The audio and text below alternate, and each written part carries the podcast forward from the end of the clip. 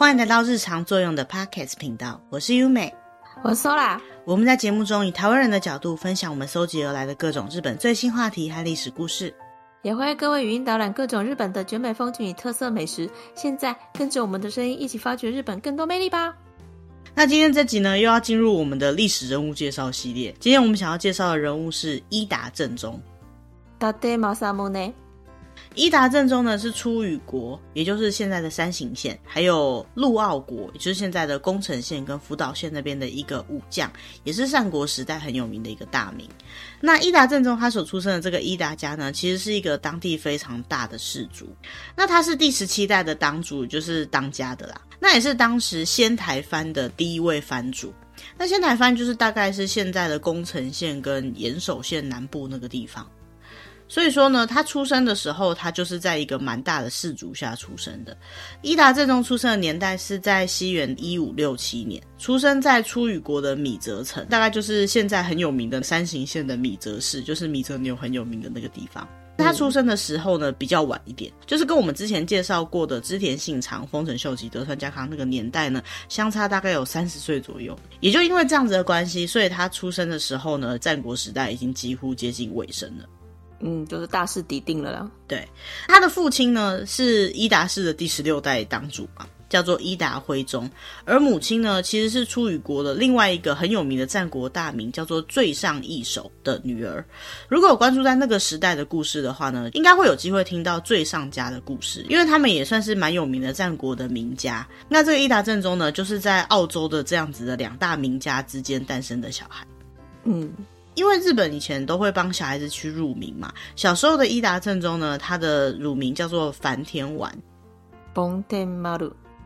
不过他的小时候其实有点坎坷，因为他在蛮小的时候呢就感染了天花。天花在当时算是一个非常严重的疾病，大概百分之四五十趴的小孩子如果感染了天花呢，可能都会死亡。那虽然伊达正宗他很幸运的逃过一劫，可是呢，也因为感染了天花的关系，所以说他的右眼就失去了视力。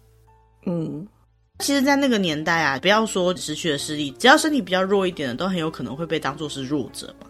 因为这样的关系呢，他从小就一直都是蛮自卑的，尤其是对于自己看不到的右眼特别的自卑。因为有生过病的关系，所以呢，可能看起来比较可怕一点。所以说，如果我们看到有一些故事里面会看到所谓的独眼龙，就是因为他会把其中一只眼睛遮起来的，就是这位伊达正宗。嗯。其实也是因为他这种有点自卑、很内向的个性，那他爸爸为了能够改变这件事情呢，他就从美浓，也就是现在的岐阜县那边，找到一位名师，一个很有名的僧侣，叫做虎斋宗乙。虎斋宗乙。这个虎斋宗乙呢，他是他的文艺老师啊，所以他教他的是各种学问部分，比如说像是佛教的学问啊、汉学跟各种文学之类的。他同时也教会了他作为一个武将的生存之道。这是一个什么样真人知道呢？他的老师教他说：如果你会觉得疼痛的话，你就要说你不会痛；如果你很悲伤的话，你就要笑出来；如果你觉得很热的话，你要说你很冷。要讲反话的意思吗？对啊，感觉各种唯心之论。不过他的意思是这样，就是说，因为他是一个要站在人上之人，也就是说领导他们整个家族的人。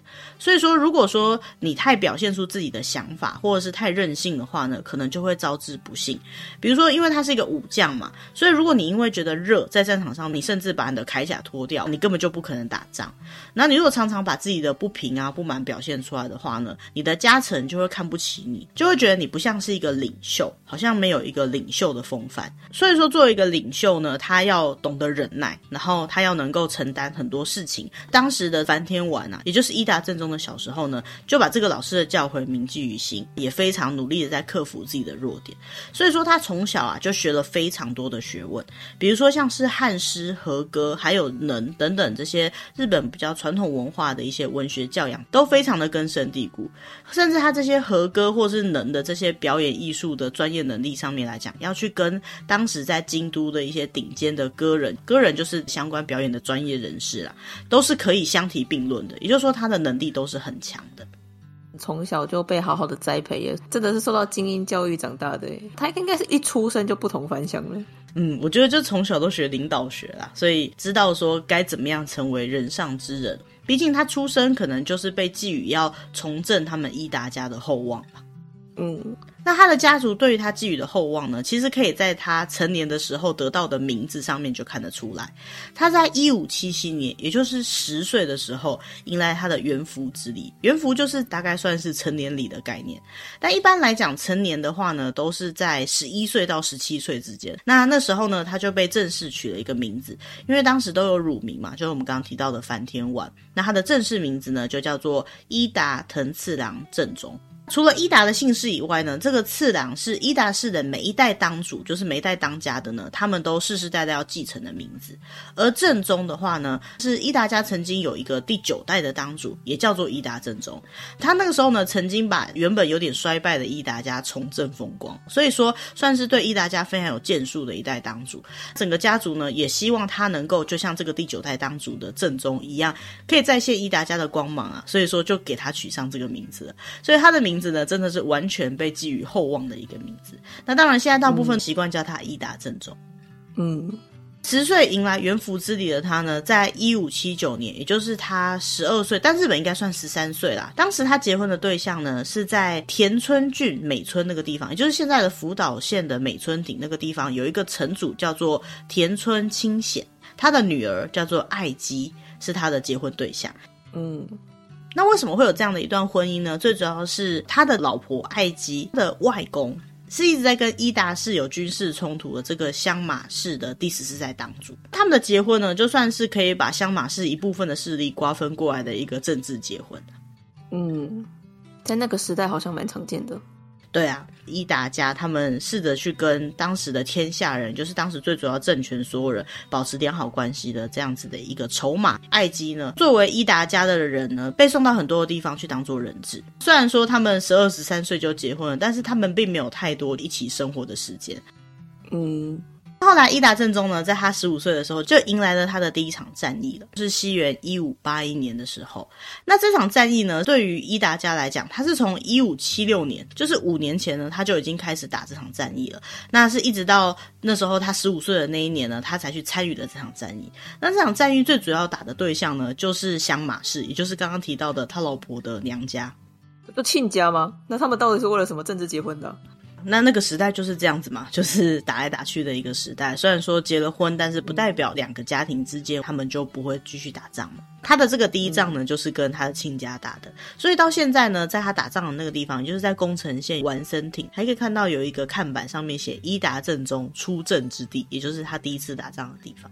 嗯，那后来一年后，也就是一五八二年，就发生了一个很有名的事件，叫做本能寺之变。在那个本能寺之变之中呢，织田信长就被他的家臣明智光秀背叛了。那在这个流传后世的本能寺之变发生的当下呢，才刚打了第一场战役，也没有什么攻击，才刚开始要展露他不管是当一个家主，还是当一个优秀的武将的这样子的光芒而已。嗯。后来呢，在一五八五年，就是他大概十八岁的时候呢，他就继承了他们伊达家的当主的这样的职位，因为他父亲徽宗就隐居了。但是就在他接任了家主之后的隔年，就发生了一件让人意想不到的事件，也就是他的父亲伊达徽宗的射杀事件。那时候呢，有一个二本松城的城主叫做田山义季呢，他在战争当中呢投降伊达氏。投降之后呢，他就去找了当时在宫生城那边隐居的伊达辉宗，也就是伊达正宗的爸爸，前任的家主。那他去拜访了他之后，在离开的时候，就顺便把伊达辉宗给抓走了，把他带到自己的城里面去了。可能是有想谋反，或者是对于投降的这件事情，他可能还有一些其他的不满。那那时候呢，听到自己的爸爸被抓走的伊达正宗，就赶快赶过去，想要救他爸爸。但是因为他原本待的地方太远了，所以他赶过去的时候已经来不及了。那当时伊达政宗他们的势力还蛮强的，因为他们手上呢有很多的武器、兵器，包括铁炮之类的。二本松城也完全被伊达政宗他们这边的势力给包围了。可是田山这边有一个非常重要的人质，就是伊达政宗的父亲伊达辉宗嘛。他们又没有办法把他救出来，但是没想到伊达正宗呢，似乎毫不迟疑的就对着这个二本松城发射铁炮，结果田山义季他们的主从所有人，包含伊达正宗的父亲伊达辉宗，都在这场战役当中过世了。嗯，也就是说，很多人认为说伊达正宗完全不顾他父亲还在城里面，就直接对这个城发动攻击。但是，其实对于这个事件来讲呢，有很多不同的说法。包含就是在某些地方有记载说，伊达辉宗好像曾经大喊说：“不要管我，连我一起杀了吧。”类似像这样子的话，也就是说，其实这件事情不一定真的就是伊达正宗的责任。那除此之外呢，也有人说，伊达正宗他赶到二本松城的时候，早就已经来不及了，他已经得到他父亲被杀死的消息。嗯。那在这个事件之后呢，他反而更积极的去扩张他的领地，因为他原本的根据地就是大概在仙台那个地方，所以他就开始跟东北地区的其他的大名去打仗，甚至在一五八九年的时候呢，他还去打了会津。当时会津有一个非常强大的武将世家叫做韦名氏，他就去打败了这个韦名氏，然后直接把会津给占领下来，也就是说把当时的奥羽几乎一半都归纳到自己的领地之下。所以说，虽然我们刚好提到说他出生的年代有点晚，就是他出生的时候已经有点大势已定的感觉，可是他靠着自己的努力啊，在几年之内就把现在的福岛啊、山形、宫城那三个县的非常大的一个势力范围呢，都变成伊达家的领地了，算是实力非常强的武将之一。嗯，但就在他非常努力在扩展自己的领地的过程当中，还发生一件非常有名的事件，就是他差点要被他自己的亲生母亲毒杀的事件。怎么他身边老是有这种事情啊？对，感觉是一个非常戏剧性的人生，对吧？这个故事呢，发生在一五九零年，也就是他二十四岁左右的时候。那这个故事的其中一个版本呢，是他妈妈，好叫做易基。那义基呢，他其实有两个儿子，除了伊达正宗以外，还有他弟弟叫做小次郎。这位母亲呢，据说比较疼爱他的弟弟，也就是小次郎。他希望这个小次郎能够继承伊达家的家业，所以呢，他就企图要毒杀伊达正宗。但是伊达正宗他就很幸运的逃过了一劫，没有真的被毒杀。当时的伊达正宗为了能够巩固权力，而且也不要让整个伊达家分裂，所以呢，他就亲手斩杀了他弟弟小次郎。嗯。不过近几年的研究发现，这件事件很有可能是捏造的。比如说，好像有发现伊达正宗跟他母亲之间的关系其实是蛮好的，就是说看到他们的信里面有写到关于亲子之间的关系，好像都是挺好的。然后再加上还有其他原因造成他有可能会想要捏造一个毒杀事件来做一些不在场证明。听起来真的太戏剧化了，对，非常戏剧化的一个人。那是什么事件让他不惜以生命来制造一个不在场证明呢？据说就是在他二十三岁的时候，也就是说这个毒杀事件的前一年，那个时候呢，最大的势力就是丰臣秀吉的势力，他在忙着讨伐北条氏，也就是很有名的小田园合战。那这个北条氏跟伊达家的关系呢，其实有点复杂，因为伊达正宗他的父亲。就是刚刚被射杀的那位伊达辉宗呢，其实从他的那个时代开始，就跟北条氏一直都是同盟关系。可是偏偏这个北条氏却惹到了当时的最大势力，就是丰臣秀吉。所以丰臣秀吉开始讨伐北条氏的时候，是有要求其他的战国大名来帮忙打北条氏的，顺便考验一下他们的忠诚度吧。对啊，因为当时在哪一边派系很重要嘛。可是对于当时的伊达政宗来讲，这件事情真的有点难处理。因为他只有两个选择，第一个选择呢，就是因为他们本来就跟北条氏是同盟关系嘛，所以呢，他要有牺牲自己维持这个同盟的决心，然后去跟当时最大势力的丰臣秀吉对战。嗯，就是跟北条氏站在同个阵线嘛。没错，或者是他也可以选择跟丰臣秀吉站在同一个阵线，有点类似倒戈，没有管他的原本同盟军。可是这样子又会让你觉得不讲武德啊。对啊，毕竟原本我们是同盟啊，你怎么突然间说倒戈就倒戈呢？对于伊达正宗来讲，不管选哪边都是里外不是人啊。最后伊达正宗选择了什么呢？其实他算是选择二哦，他决定背叛北条氏了吗？他父执辈的交情。嗯，可以这么说啦，没办法，因为丰臣秀吉是当时最大势力嘛，他真的犹豫了很久。因为这个小田园合战，就历史记载上来讲，是在一五九零年的大概四月初左右开始打的。丰臣秀吉一定是在第一个当下就写信给所有的武将，叫大家来帮忙嘛。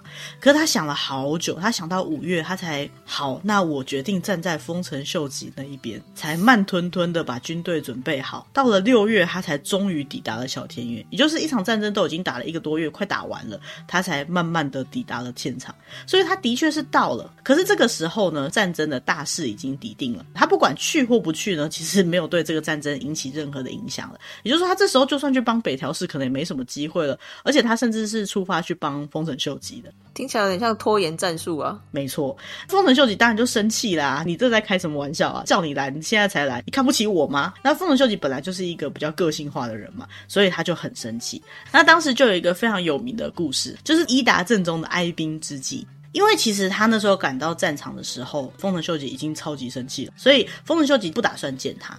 他到达的时候呢，他就叫伊达政宗去箱根的山里面关紧闭。可是丰臣秀吉呢，又很想知道说他到底为什么这么晚才来，而且除了他很晚才来之外呢，丰臣秀吉他更想知道的另外一件事情，就是他为什么要去打尾名士。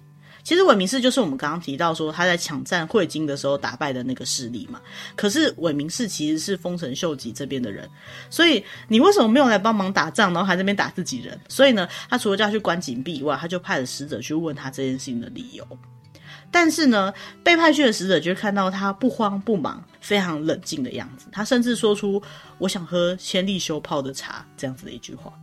他真的不怕死诶、嗯，千利休这个人，大家不知道还记不记得？就是我们在讲丰臣秀吉那一集的时候，有讲到说，千利休后来虽然跟丰臣秀吉闹翻了，可是，在闹翻之前，千利休算是丰臣秀吉很信任的部下，也算是他的心腹。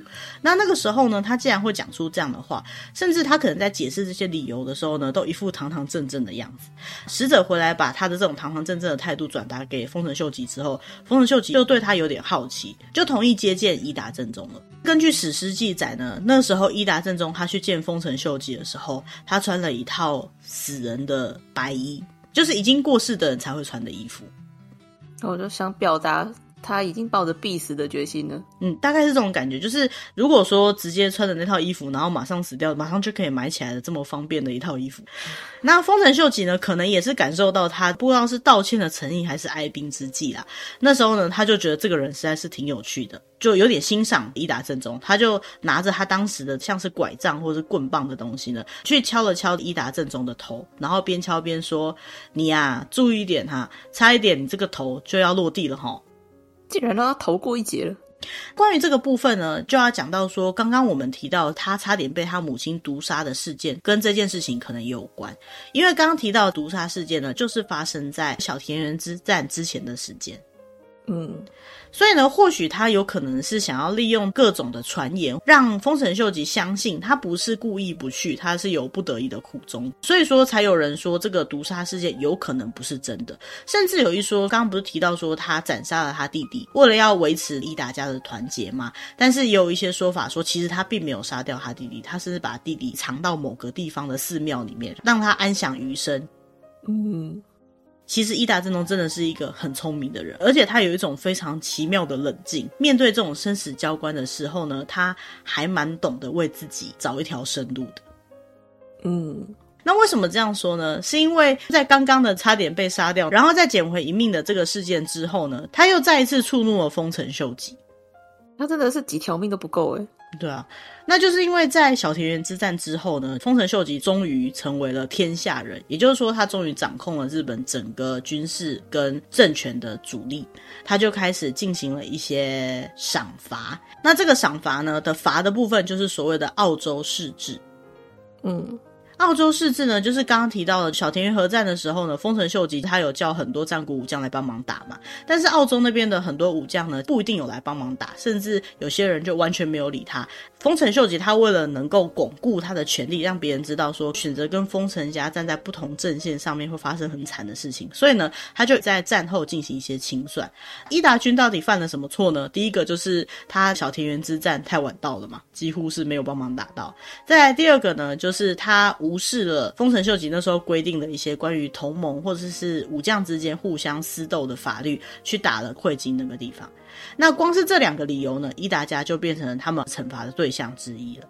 嗯，所以丰臣秀吉呢，就把他那时候打到了会津给没收了。好不容易打下来的诶，对吧？那就叫你不要打，你还打嘛，所以他就把他没收了。可是，在隔年呢，又发生了另外一个很有名的事件，叫做葛西大旗一揆。这个一揆呢，其实就是类似革命或者是起义这样的感觉。那为什么会发生这个起义呢？最主要就是这个澳洲世事其实惩罚的不只是伊达家，包括我们现在提到葛西氏跟大崎氏这两个世家。嗯，就是因为我们刚刚提到澳洲世世他们的领地被剥夺了，交给了丰臣秀吉的其他部下，他们当然就不爽嘛，因为那是本来就是自己的领地啊。丰臣秀吉他就派出了伊达正宗跟浦生世香去镇压这一次的起义。嗯。伊达政宗也在这个战争当中失去了很多的重臣，不过最后呢，还是成功镇压了这个起义。事后呢，丰臣秀吉就把他再重新收回来的这块领地就给了他。所以呢，他虽然当时失去了会津，却把宫城县三路沿岸到岩手县南边，还有宫崎县的很大的一个部分呢，都收到了伊达家的名下。嗯。可是这个时候呢，有人开始质疑了，为什么这个葛西跟大崎氏没事要起来起义呢？然后就有人在猜测说，会不会是伊达正宗他去煽动了葛西跟大崎起义？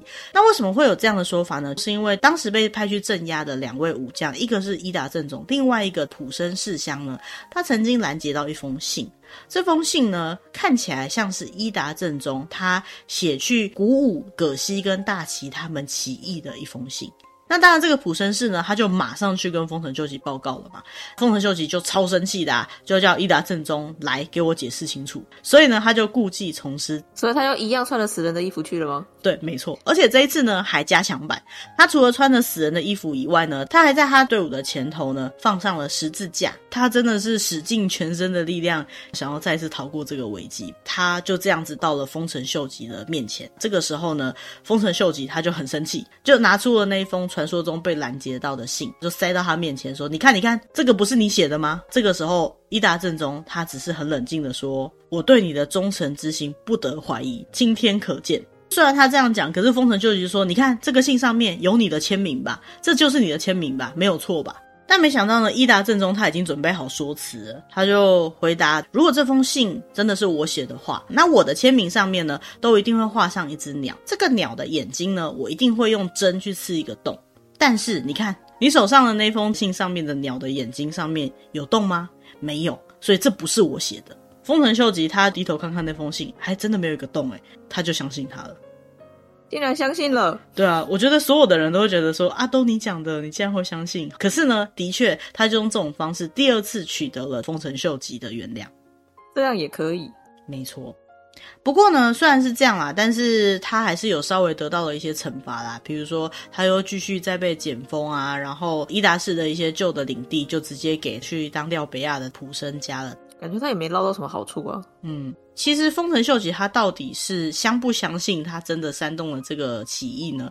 有点看不太出来。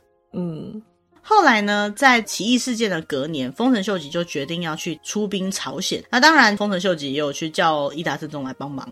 而且还去打国外，对啊，所以说一定要结合日本的势力才可以。当时呢，伊达政宗也有派出大概三千的兵力。那个时候呢，这些战国武将呢，有曾经在京都那边集合过，重新列队以后再开始出征。当时在集结的军队里面呢，伊达军他们是非常引人注目的一个队伍。为什么呢？是因为伊达军是三番队，然后他前面是德川家康的二番队。它的重点不在它的顺序，而是他们所穿的盔甲非常的华丽。伊达军当时的旗帜呢，是用蓝色的布，然后上面用金色画出一个太阳的符号。它的整个军队的盔甲的装束呢，都是用黑色跟金色作为主色调，连他们骑的马上面都有披上豹或者是老虎的皮，还有装饰孔雀的羽毛在他的盔甲上面。他们到底是去打仗还是去走秀的啊？是怕人家看不到他们，是不是？对啊，我觉得看起来应该是超显眼的吧。他们这种装束很帅啦，但是真的是很明显的跟其他的军队完全不一样，所以呢，就让大家都吓了一跳。天哪，还有人可以穿这样来打仗的？嗯。但是这场战役呢，总之来讲不算是成功的。最主要的原因是因为丰臣秀吉的这个战役，之前我们在讲丰臣秀吉的故事的时候就有提到说，其实很多人都不赞同，因为你要跨海去打其他人的国土呢，是很困难的，可能晕船或是各种疾病、水土不服，还要打什么呢？造成所有的大军，包含伊达军呢，都损失惨重。嗯。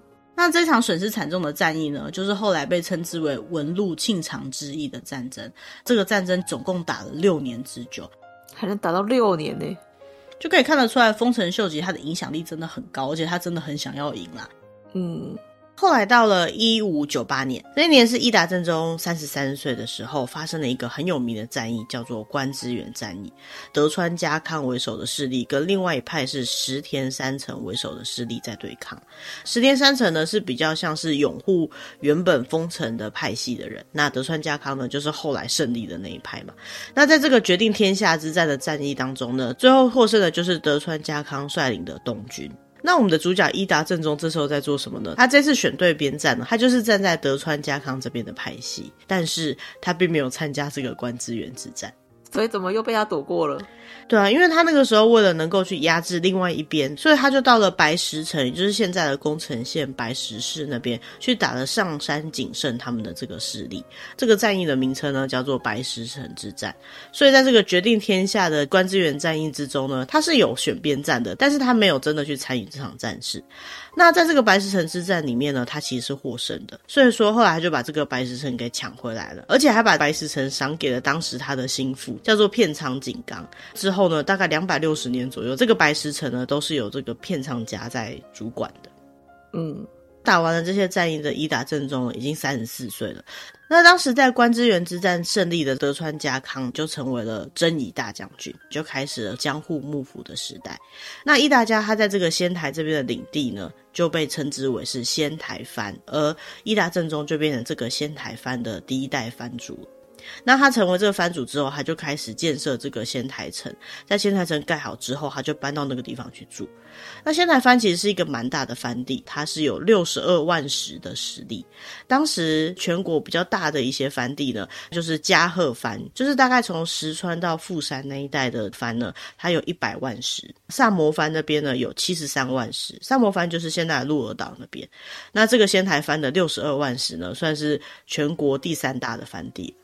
嗯，德川家康建立了江户幕府之后呢，就如我们上次介绍过的，日本就进入了长达两百年以上的太平盛世，也就是所谓的江户时代嘛。那这个时期，我们的主角伊达政宗都在做什么呢？虽然他是武家的人，所以他出生呢应该就是为了打仗，可是已经没有仗可以打了，所以这个时候呢，他就开始致力于去发展他的仙台藩的藩地，还有就是帮助当时的幕府呢去做一些政治上的活动，包含跟国外交流。像在四十六岁的时候啊，他们就为了要探访欧洲那边的国家，伊达正宗还把自己的家臣派到欧洲去见他们当时的西班牙国王跟罗马教皇，因为当时欧洲那边非常希望能够传教，就是基督教嘛。伊达正宗的想法是说，如果可以同意让基督教在他的领地内传播的话，那是不是就会有机会可以跟欧洲那边做一些贸易上的合作？其实我觉得这个想法还蛮聪明的，就是提供这边的一些优点，对方想要的东西，然后去建立起一个很好的商业模式嘛。但是这件事情后来是失败的，最主要的原因是因为之前我们在提到其他集数有讲到幕府对基督教在日本传播是很有疑虑的，因为他们觉得很多的动乱都是来自于基督教在日本传播，所以幕府后来就发出了禁教令，也就是禁止基督教传播的这个命令。那既然禁教令发布了，他原本想要用这个可以传教的这样的优点去换取贸易的这个想法呢，最后就失败了。嗯。但是虽然说对外贸易失败了，可是他对仙台藩的建设其实还是非常的用心的。他只要一有机会，他就尽量拼命的努力的扩大他的领土。在很多记录上来讲，看起来他好像也常常试着要去挑战，能不能够由自己去成为这个天下人。不过这些事情呢，都在后来大阪之阵之后就改变了，因为旧的丰臣派那边的势力就被完全的剿灭了。那江户幕府，也就是德川家康这边，就成为了一个非常稳固的，而且几乎无法挑战的一个势力。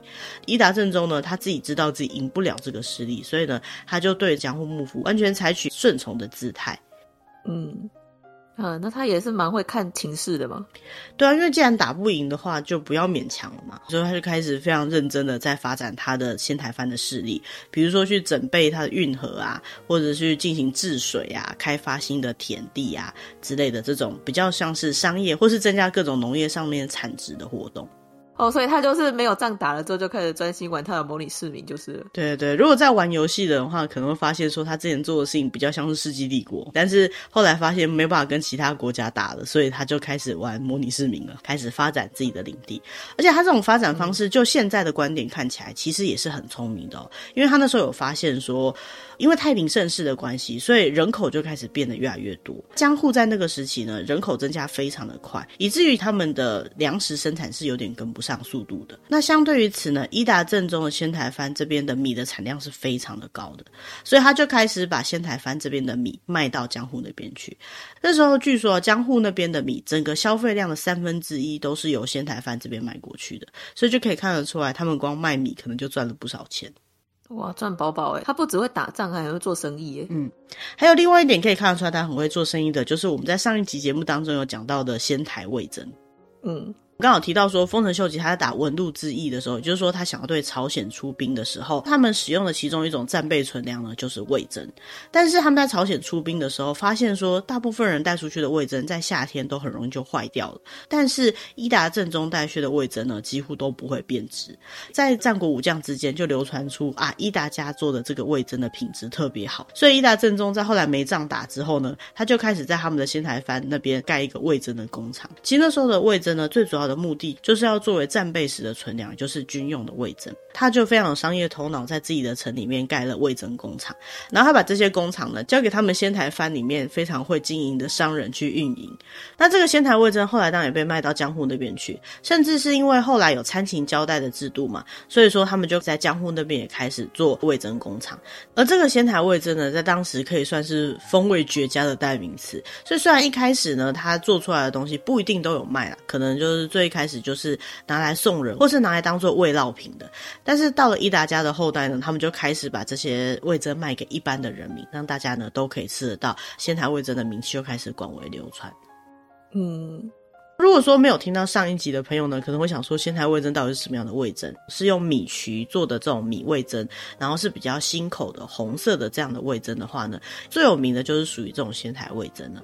制作过程当中，如果把曲菌增加的话呢，它的甜味就会增加；那如果增加原料的大豆的话，它的鲜味就会增加。再加上它的熟成时间如果长一点的话，因为发酵的关系，所以米所产生的甜味跟酵母的香味呢，就会变得更棒。所以仙台味噌呢，不只是一个香气很棒的味噌，还是一个放了以后可以越放越好吃的一种味噌。嗯。除了商业以外，伊达正宗在文化面上面的复兴跟发展也花了很多的心力。其实我们最一开始有提到，伊达正宗其实是一个在文学造诣非常强的人，所以他对文化方面也非常看重。在他管理的仙台藩里面呢，他会去找出一些遗迹或者一些很有名的建筑，他就是找了京都的会师或者一些很厉害的工匠们重新整修这些名胜古迹。而且在整修的时候呢，他们使用的手法就是当时桃山文化普遍最喜欢的那种豪华绚烂的风格，所以如如果有机会到仙台那边看到他们的，比如说像瑞岩寺啊，或是大崎八幡宫之类这些代表性的建筑呢，都可以看到那种非常华丽绚烂的风格。嗯。伊达正宗教的晚年呢，几乎全部的心力都在专心建设仙台藩，直到七十岁那一年呢，他才因为食道癌或者是腹膜炎之类的原因而过世的。所以，其实，在那个时代，能够活到七十岁也算是非常的长寿。他一直到过世之前，都还是现役的，都还是在工作的。因为当时呢，他们是需要参勤交代的，就是他们要从仙台藩到江户去出差嘛。所以，最后伊达正宗过世的时候，他并不是在仙台藩的他的城里面过世的，而是在江户城下里面仙台藩的算是宿舍那样子的地方过世的。他到最后呢都没有隐居，也没有离开工作的岗位。不过据说他临终的时候不希望自己很痛苦的样子被家人看见，还拒绝他自己的老婆来看他，而且他还把自己后事安排得很好。有一次他去山里面游玩的时候，就发现了一个地方，他觉得这个地方风景很好，感觉蛮不错的，所以他就决定在那个地方盖自己的墓所。最后他过世之后呢，也就真的葬在那个地方，这个地方现在呢还是很有名，就是我们之前在介绍仙台市的时候有讲到的瑞凤殿。嗯。纵观伊达正宗的一生呢，可以看得出来，他出生的时候，父母对他的期待就是重振伊达家的威风这一件事情呢，他算是做到了。虽然说在丰臣秀吉的时代呢，他好几次差点面临生死存亡的关键，但是后来他还是选对边站了，他选到最后掌权的德川家这一边的派系了。也因为他的后半生呢，几乎都不用打仗的关系，他就可以把他年轻时候学到的各种知识，他的商业头脑，全部都助力在发展仙台藩上面。所以现代藩呢也在他的治理之下变得非常的繁盛。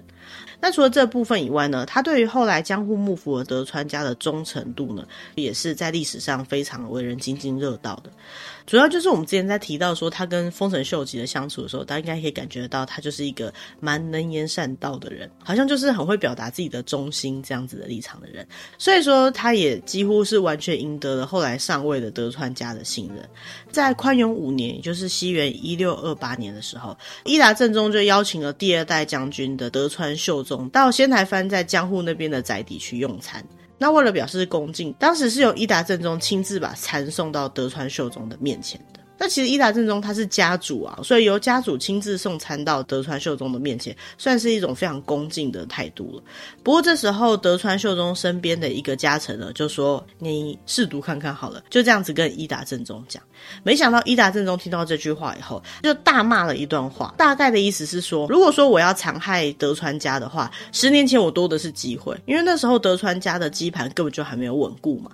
那如果说当时我没有去做谋反的话，我现在怎么可能会去做这种事情呢？那你既然叫我去试的话，你是不是怀疑我的忠心呢？如果是这样的话，那我们不妨打一仗好了，让你看看我到底有多忠心。话都是他在讲，跟他之前解释说他签名上面画的鸟眼睛上面没有洞洞意思一样。但是因为他这种非常义正辞严的态度，所以德川秀忠是信了啦。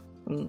那当然，伊达政宗可能在建设仙台藩的功绩跟德川家的关系可能真的很好吧，所以呢，一直到后来三代将军德川家光继任之后呢，他也是非常的信任伊达政宗，甚至在最后伊达政宗他在临死之前，就是他还在病床上的时候呢，德川家光听到这件事情，还立刻派出最好的医生去帮他看病，甚至到当时江户那边的一些寺庙去祈祷伊达政宗可以赶快好起来。嗯。而且据说，在伊达政宗过世前三天，德川家光他自己还到了伊达政宗所在的地方去探视他。后来在伊达政宗过世的时候呢，德川家光是真的很难过，难过到他要求全国都与国哀悼。江户那边有七天，京都那边有三天的时间内呢，是不可以杀生，也不可以有任何的娱乐的，就看得出来他对伊达政宗有多看重了。嗯。那到了这里，我们就介绍完伊达正宗传奇的一生了。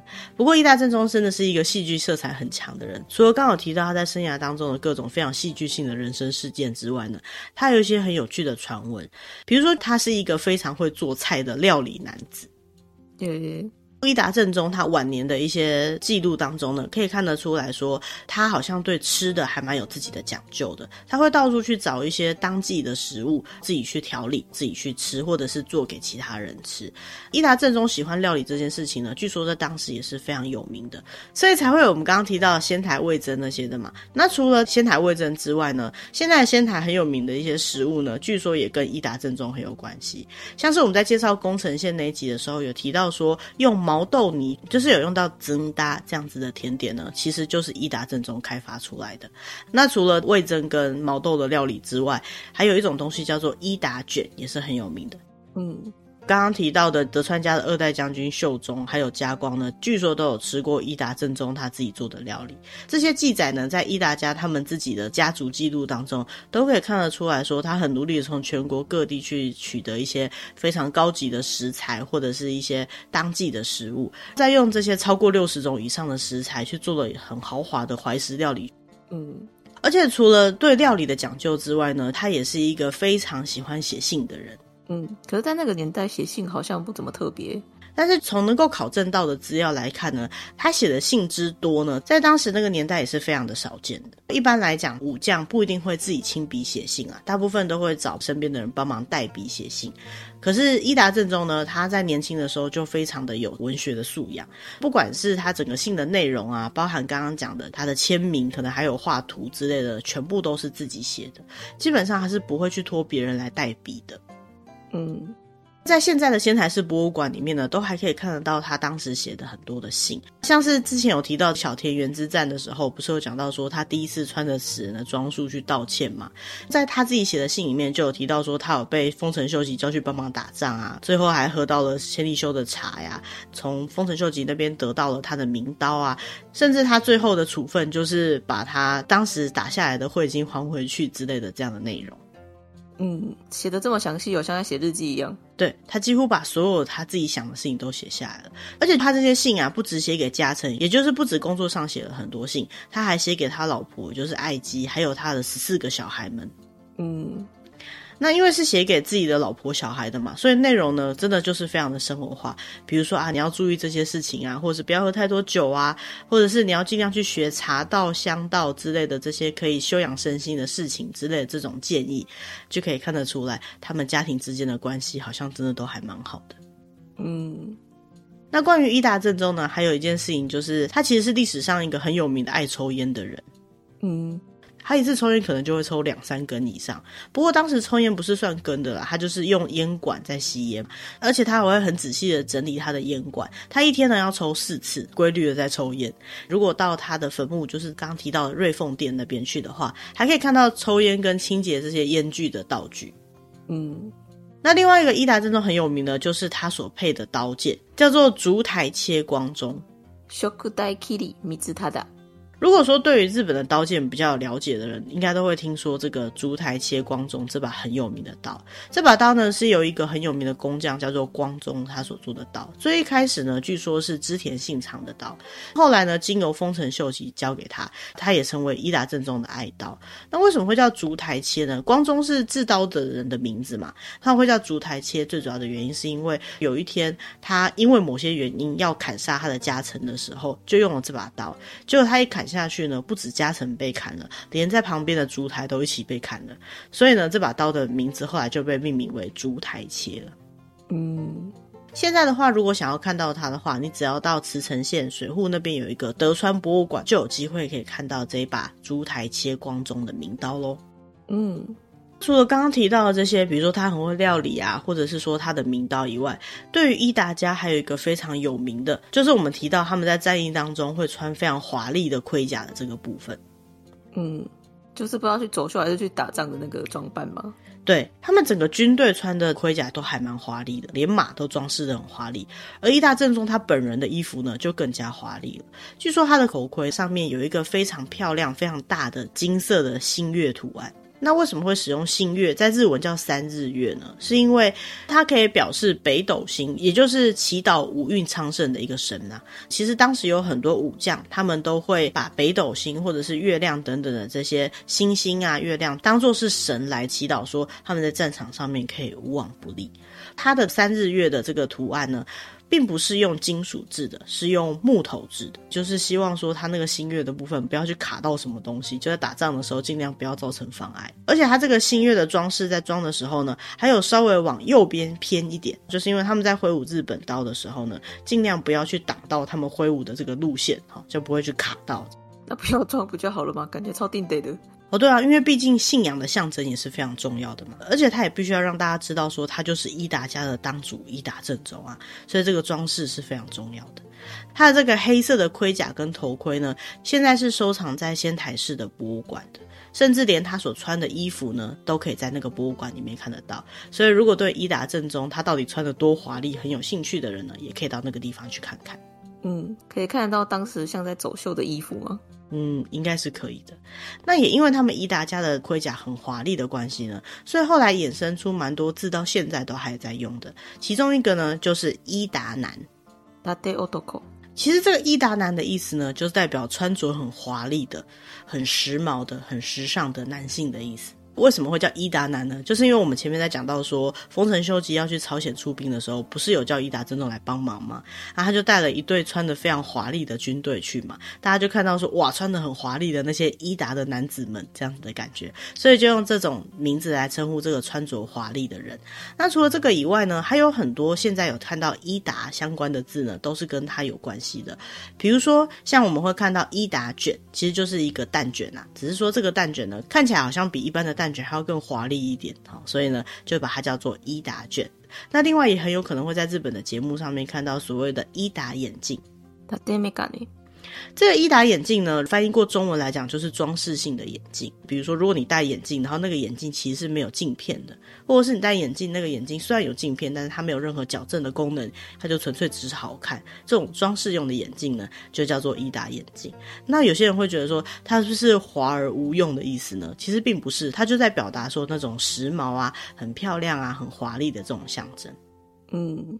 那我们今天对于伊达正宗的介绍大概就到这边。其实我觉得伊达正宗的故事里面让我感觉到一个非常特别的反差，就是他年轻的时候因为得过天花嘛，所以他对于他自己的容貌其实是很自卑的，所以才会有独眼龙这样子的称呼。因为他有一边的眼睛可能是他自己觉得很丑陋的，但是因为他的老师教他说你要有自信，然后你要把自己当成是一个可以领导众人的角色，所以他就开始慢慢改变自己，一直到后来。参与战役里面各种不知道是机智还是幸运的一些表现跟机运啊，那这一生也达到了振兴伊达家跟把仙台藩治理的很好的这样子的建树。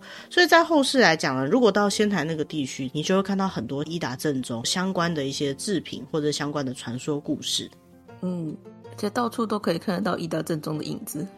对啊，因为毕竟他真的是非常具代表的仙台地区的人物。那一个小时候可能会为了外表稍微有点自卑的小孩，到最后可以长成是华丽的代名词，是时尚的代名词，就是伊达男这样的称呼呢，算是一个非常励志的人生故事。嗯。今天为什么会去介绍伊达正宗呢？也是因为我们在很多地方都看到这个名字，包含在介绍宫城县的那一集的时候，有看到很多历史性的建筑都跟伊达正宗有关。介绍到魏征的时候，又提到仙台魏征，又好像不得不提到伊达正宗。所以呢，这些事件呢，都可以看得出来，伊达正宗在日本历史上，虽然说他是一个晚了战国三英杰，就是织田信长他们几乎三十年出生的一个猫头小子，可是他在后来的太平盛世跟战争的最后呢，也为历史留下了很多很精彩的故事。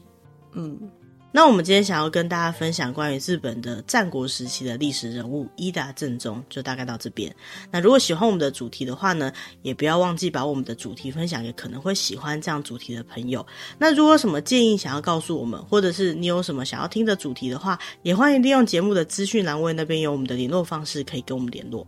嗯。那我们接下来会固定上传新的主题，跟找类似像这样我们觉得比较有趣用的话题。那希望大家会喜欢我们的节目。我们下个礼拜见，谢谢大家，拜拜，拜拜。